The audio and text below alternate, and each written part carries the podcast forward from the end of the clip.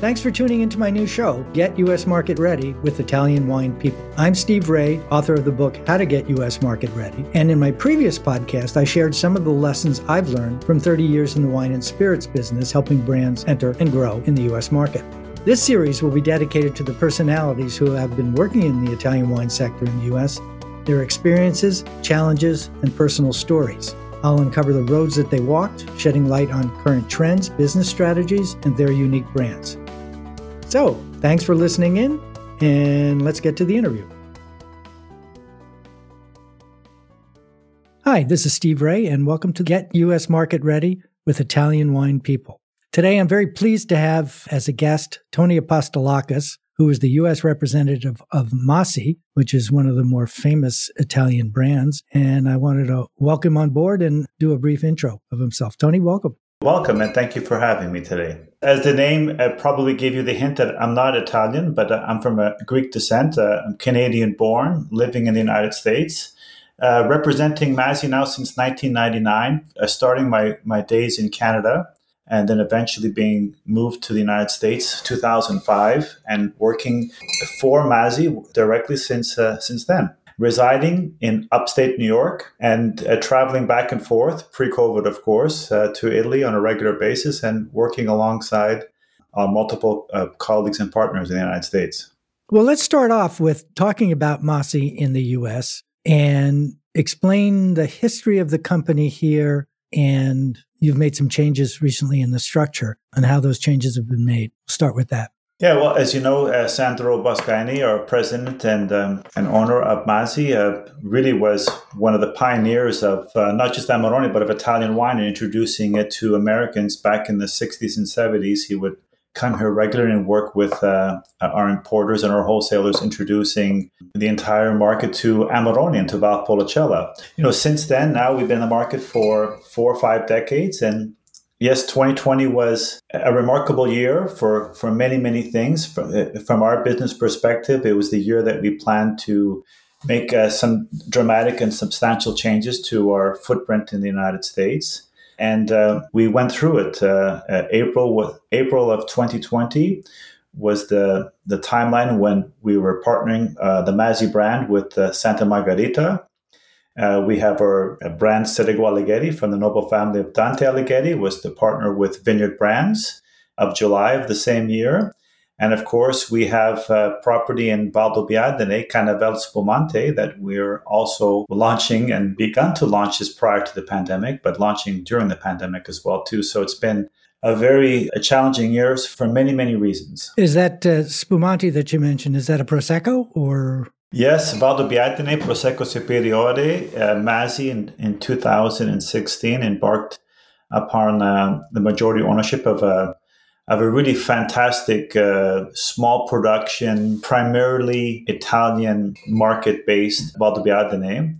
We became, with the goal of really to expand it into the export markets. And it was really the first product that we had that didn't have the word Masi written on the front. It was a separate entity. And we started introducing it to the rest of the world outside of Italy back in 2017. And we began the long, careful process of building a proper network that would treat it really the same way that would you treat our single vineyard Amarones, that it's not a large production, it's not voluminous, but it's a premium DOCG products that we've introduced alongside our other products in the United States. And 2020 was really a major shift in the way we went to market for us.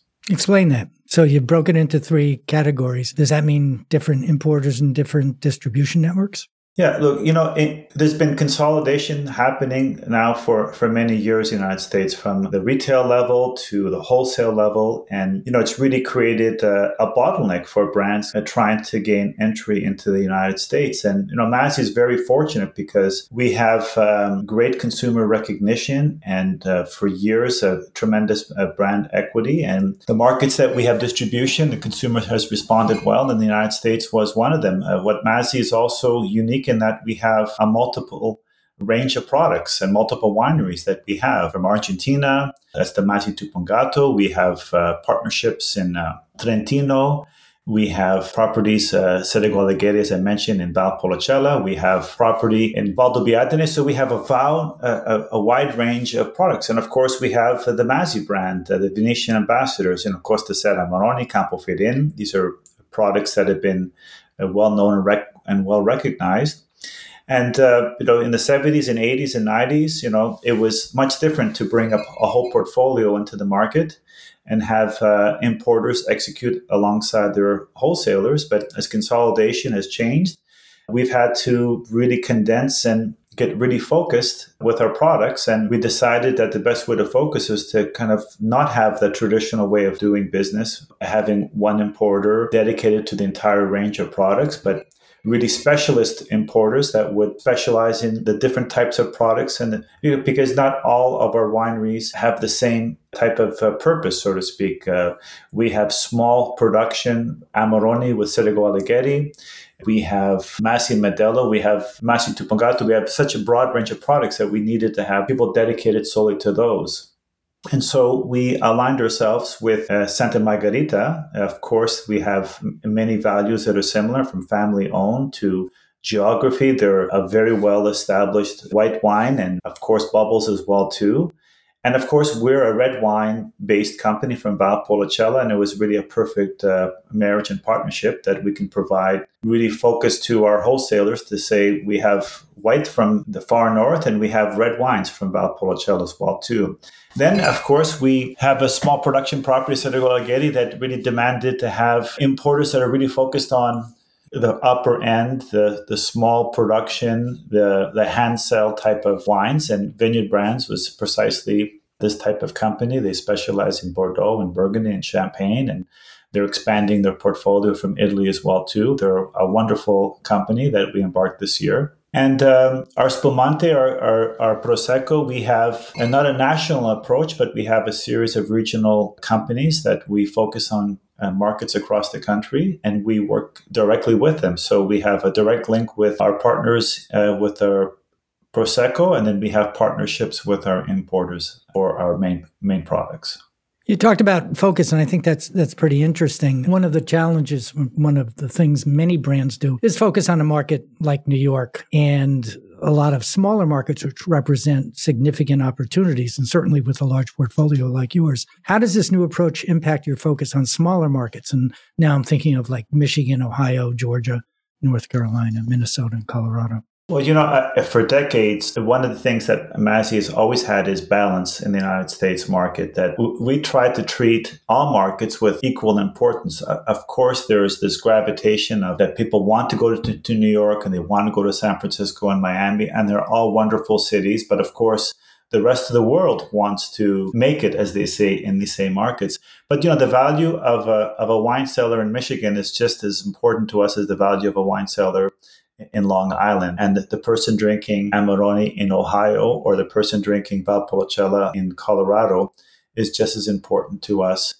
So we've always tried to visit all these markets and work alongside our partners or wholesalers and importers in those markets. And in quite fact, we find that the loyalty is sometimes even stronger in those markets because we've taken the time to invest, to fly into these markets and spend time with them. So this new approach will just help us even do that more now because we can dedicate separate resources to these same brands and really try to work the entire country. One of the other things that's obviously COVID's having a huge impact, but one of the things I think that was maybe in place is we're seeing a change in the role of the distributor salesperson, and it's been accelerated by COVID. Can you comment on that? Italian brands were really built from the restaurants. That's their first point of introduction. And when the restaurant industry was decimated, to say, well, let's switch our products to retail, it's not that simple. So many brands suffered alongside all those restaurants. And today, many are still suffering with these restrictions. So it's, of course, it's the same thing with our wholesalers too. There's been a dramatic uptick in volume from the retail side, of course, because we're staying at home, we're ordering wines, but not enough to really compensate, at least for many brands, all the losses that they've suffered in the restaurants. And of course, the wholesalers has had to adapt as well too. In some cases, the wholesalers you know, their on-premise forces were either laid off or maybe temporarily laid off, or some wore multiple hats where they focused on taking care of the retailer, which really became the only point or the main point of where the consumer can buy their wines from. But there's no doubt it's challenging for the wholesalers, because we all want our products to be sold, and they have many hats to wear. And of course, it's very challenging for them. And, you know, and they're the only ones in the front lines. I mean, most of us have been relegated to our homes and we're not traveling, but it's our wholesalers that are out there knocking on the doors, you know, wearing masks, building displays, and really doing all the difficult work on our behalf. So we have a lot of gratitude towards them, especially during these times. One of the changes that I've been reading a lot about and certainly have seen personally is we used to talk about the industry being divided into on-premise versus off-premise. And now we hear people talking about e-premise. Along with COVID having such a negative impact on the on-premise side, it's also facilitated the growth and the progression of e-commerce in beverage alcohol. And some people have said we've moved 20 years in 10 months. How is Masi participating in this, or are you doing it through the importers and wholesalers? How are you addressing that market? Well, look, you know, of course, social media is, you know, to go to e-commerce, you know, at one point we said it was a channel, but really it's a marketplace. COVID has shifted all of our attention, and now we're on Instagram or Facebook. We're on these famous wine publications website trying to get the reviews, the scores, comments. There's large retailers from a national platform have done exceedingly well. Their growth has been tremendous. But, you know, getting distribution with them is challenging if you don't have it. We've been fortunate because we've had the groundwork laid by our previous importers and wholesalers, so the brand was set, so to speak, in many cases. So we were fortunate enough to have the distribution and to have that pull already. But, you know, what are we doing? You know, we have through our importers. It has to be all online now. But, you know, it seems that Instagram is becoming a very important way of reaching out to sommeliers who are still very important to us, even though many restaurants still aren't where they should be, but they'll be back. But the only way we can communicate to them is through that format. And of course, there's always advertising that you could do on certain publications, not the ones that sell wine, but the ones that are talking about wine. But so I wouldn't say we were aggressive before, but we were embarking upon a large platform. And I think we have an exceptional internal communications team working that for us right now. Well, let's get some specific. I mean, a lot of what I hear is that, well, the burden of selling from distributor to retailer is still at that level in the three-tier system and isn't necessarily the brand manufacturer's responsibility. On the other hand, a lot of people tell me it is the supplier's responsibility to find ways to market and to adapt to the changes that are happening. So are there any particular e-commerce channels that you guys have found success with, whether it's delivery within an hour like Drizly or mini bar delivery or through pure play online things like wine.com? But look, Steve, you know, being a producer, of course, the responsibility and really the marketing and the distribution, those come directly from our importers and our wholesalers. So they can speak at greater length, I think, as to what is working for them and what isn't. But from a producer perspective, of course, you know, we want to gain access, but it's really the wholesaler and the importer that are really the ones that are managing that for us. And the ones that you're working with, do you feel that they're doing an okay job? Do you feel that you're seeing some real focus and attention from them, which is something new? Oh, yeah, definitely. I think they've done a remarkable job in transitioning from restaurants and focusing their resources towards retail and not neglecting the restaurants, because the restaurants will come back and they're still supporting them in terms of buying product or helping them in some way. But really trying to shift their attention and the resources towards retail in terms of building proper merchandising materials and working alongside our retail partners and trying to get depletions and distribution. But I think they've done a remarkable job of shifting, but still remembering that the restaurants are important and they will be back, and the brands will still continue to thrive in those restaurants. We can't forget them. The retailers have the luxury now of selecting more than ever who gains entry into their platform. So it's not easy to get access today. the demand has got to be just overwhelming for them, and to get their attention is very, very difficult. But, you know, we have very good partners that have access to them right now, and that really is something that we appreciate and something that we need, because without that type of partnerships in the United States, it's very, very difficult, if not impossible, to get access to retailers. So you need to have a strong link in the market, and Vineyard Brands and Santa Margarita are very well-established players. So I think you're in, this is a good segue to responsibilities of a U.S.-based representative. You're in somewhat of a, not unique situation, but there aren't a lot of people like you, resident in the U.S. and fully dedicated and employed by a company back in Italy. That's very different than, you know, a typical importer, marketing manager job, or even the export manager based in the home country. Can you talk a little bit about the do's and don'ts of how you approach that and what you see as the function of the brand representative is in the United States? Well, look, I think, first of all, the position, Sandro Boscaini, I think now for decades, always recognized that you needed to have a presence in all markets with your brand that extends beyond the label. And that's where the person becomes very important.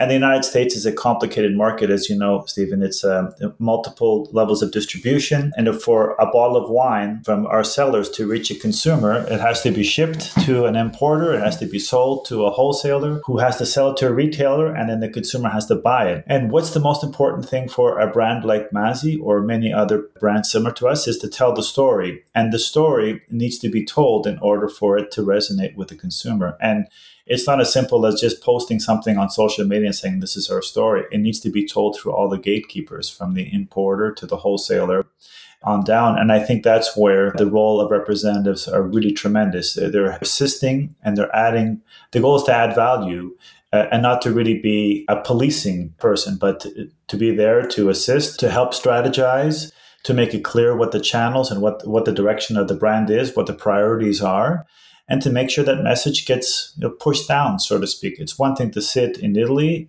with your importers and agree on a plan, but that has to be executed. And it takes that message to be pushed down directly. And, you know, telling the story, I think, is the most important thing that brands like Masi need in the United States, because we are not mainstream. We're not Cabernet. We're not Chardonnay. We're not Napa. We're Verona. We're Valpolicella. We're Corvina. We're Appassimento. Valdobbiadene. We're Masi Tupungato with Corvina Malbec. It's, you know, these are wines that have a great history and complexity, but those stories need to be told. And it's not just at a wine show where you touch people, but it has to be told every day through every person that touches these wines. As I said, there's many hands that have to touch our wine before they get to the mouths of the consumer.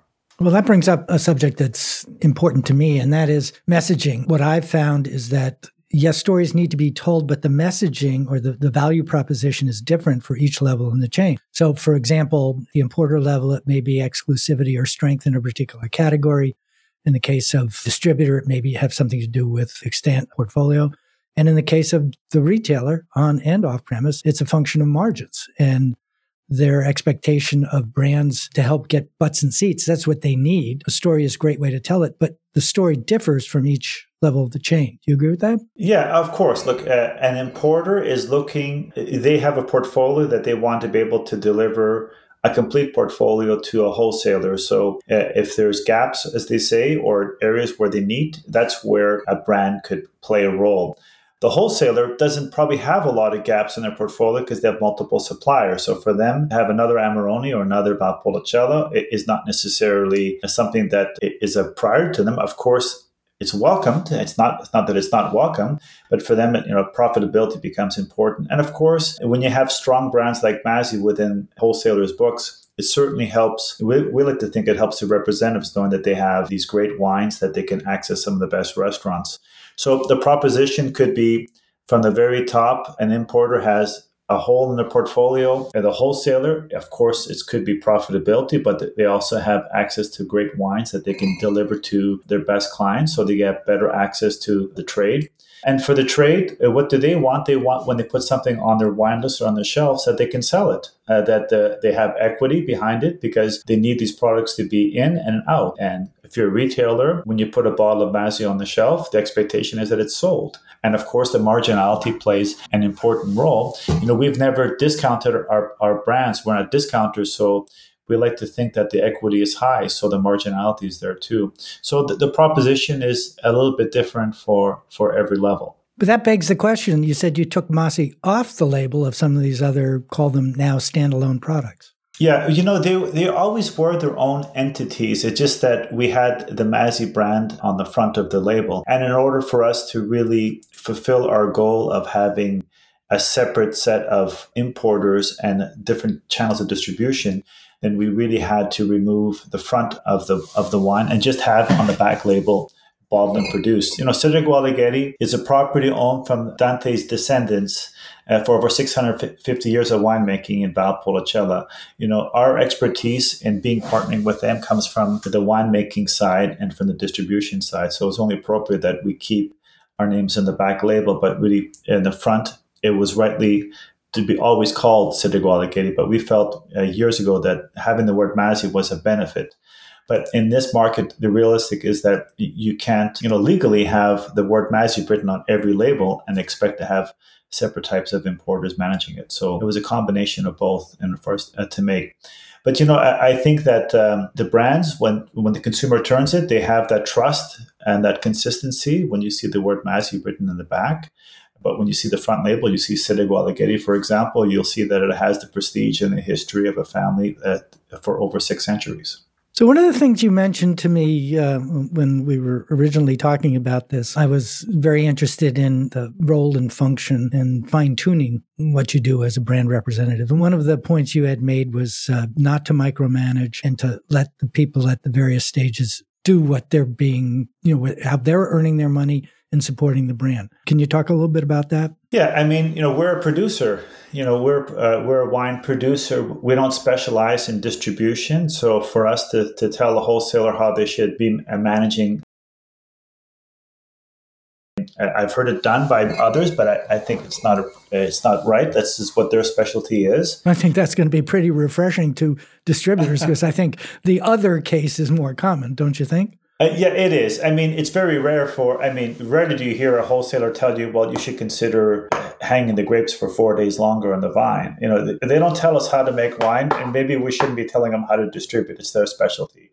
You know, they've made the investment in warehousing and that, and we have to trust that they've hired the proper people to execute. But once again, if we give them the proper message, so it all comes down to the proper message and our goal. And I think, you know, what you want to do is you want to give them confidence that when they do sell the wine or they open up the bottle of wine, that their customer is going to say, yes, I'll take it. And then those people that buy it, they want them to be confident that when they open it at the table, that the consumer is going to say, this is fantastic. And I think that's what you have to do. You have to give everyone confidence. And you have to also understand that it takes years to build a brand. You know, so these 30, 60, 90 day blitzes that people do expecting to get results, you know, those are all short term. You have to have a long term plan that you can build off, and you have to gain distribution slowly and properly. And if you do that, then you have probably developed a good relationship with all your levels of distribution. If you're looking for a quick hit, then you're probably not going to have a lot of good relationships because you're just asking them to do a favor, or you're asking them to do something that really isn't sustainable. And I think those are the things that you have to recognize. So it's not our job to tell an importer how to manage their wholesaler, and it's not our job to tell the wholesaler how to manage their network of customers. You know, we're there to offer whatever assistance we can from the winery side. Of course, there's meetings you hold and you want to see why you're doing well and why you're not doing well and what things we have to change. But those are things you have to explore as partners, which is what we are. You know, we didn't hire anyone. We're all partners in this. And that's, I think, the mindset that you have to take. The sense I got from you when we were talking earlier was that it's everybody has to add value in whatever their area of strength is. And micromanaging or criticizing or questioning, both at the importer and distributor level, while it might be the issue that you're dealing with on, you know, like you may have to give some reports back home on distribution and commenting on that. How do you balance those two things? I'm not sure if I'm even balancing it properly. I mean, you know, I think that you get spoiled working with Masi because the results are positive. When you have a brand that is strong and that there's not a lot of resistance at each level of distribution when you're saying, can you please represent this product? So, you know, we're very fortunate in that case. But yeah, one thing with our winery is that we're all realists and we understand if the economy is suffering, if there's COVID, if there's natural disasters, if there's consolidation, as long as there's good reasoning for it and a plan for us to move away from it or be moved beyond it, I think that's the important thing. I think over 300 years of winemaking, there's going to be some ups and downs. As long as we're pointing in the right direction, we have confidence that we can grow. So I think we accept that sometimes you may not necessarily regress, but not necessarily have the results that you want. But as long as you're examining everything and trying to improve. That's the most important thing. I think our wholesalers and our importers, they get beat up a lot, right? Every month. I mean, this Friday, I'll be doing a wholesaler launch of our Prosecco Canevel in the mid-Atlantic. And, you know, I have 25 minutes to speak. I'll probably take 15 because I'm sure they'll be delighted. Not that I don't take the full 25. I'll make the point about our products and I'll engage as much as I can. But there could be 20 or 30 others speaking or 15 that morning. So there's a lot of pressure on them and there's a lot of expectations that most, quite frankly, aren't always realistic, but they have to deal with it. Well, that whole concept of the general sales meeting, I think you're referring to something like that, where you're briefing an entire sales team on your product. And it's the Friday show where, you know, they may have 10 or 20 suppliers giving presentations.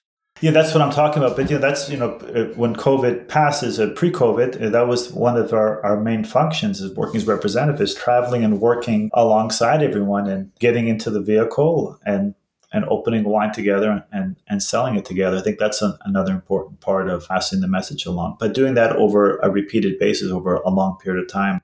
You know, if you're based in Italy and you come visit your market once or twice a year at best, you know, it's very difficult to establish anything long-term. It's much more challenging. It's not impossible, but it's much more challenging.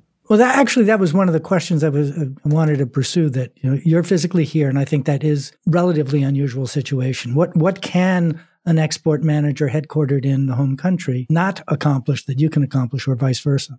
Well, look, I think the relationships that you build with all the levels of distribution are very important. And it's very difficult to do that when you're not in the market. You can have good relationships, but I think you need to have plenty across the country. And you build that over time and trust. And that's through repeated market visits, because I think that if you're a wholesaler and you have a brand representative coming to your market, you want them to be of value. You don't want them, oh, geez, I have to take this guy around for the day. You know, because they are working that day trying to earn an income and service their clients.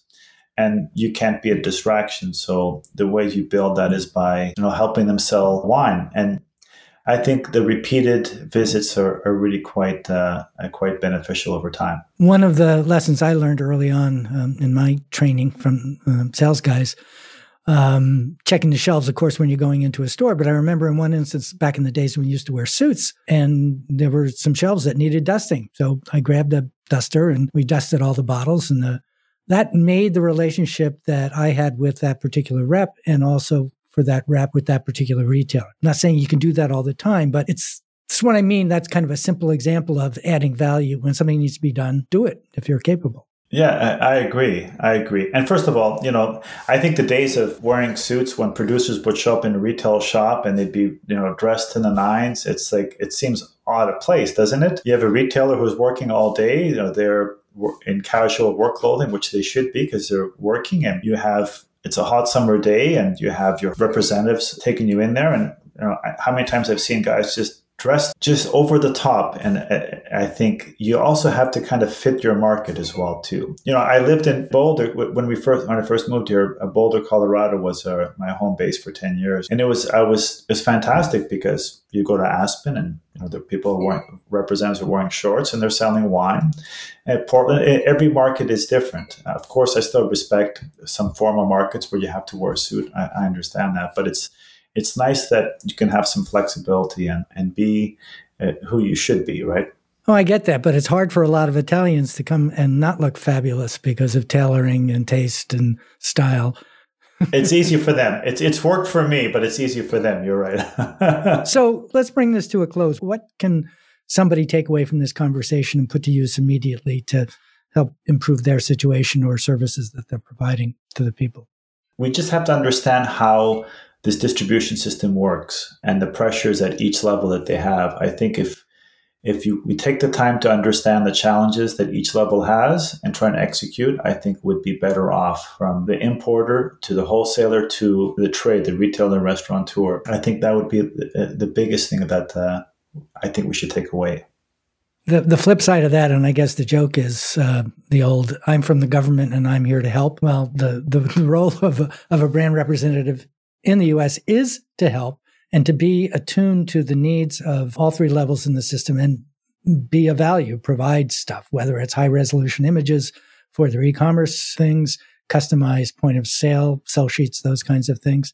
The more you're able to provide the tools that they need on a day-to-day basis, the more value you're bringing to the party. Okay. Thank you to Tony Apostolakos. It's fun to say. There's always a lot of syllables in Greek names. Who is the U.S. representative for Masi in the United States. This is Steve Raye with the Get U.S. Market Ready with Italian Wine People. Thank you for joining us, and we look forward to seeing you next week. Tony, once again, thank you very much. Appreciate it. Thank you, Steve. This is Steve Raye saying thanks again for listening on behalf of the Italian Wine Podcast.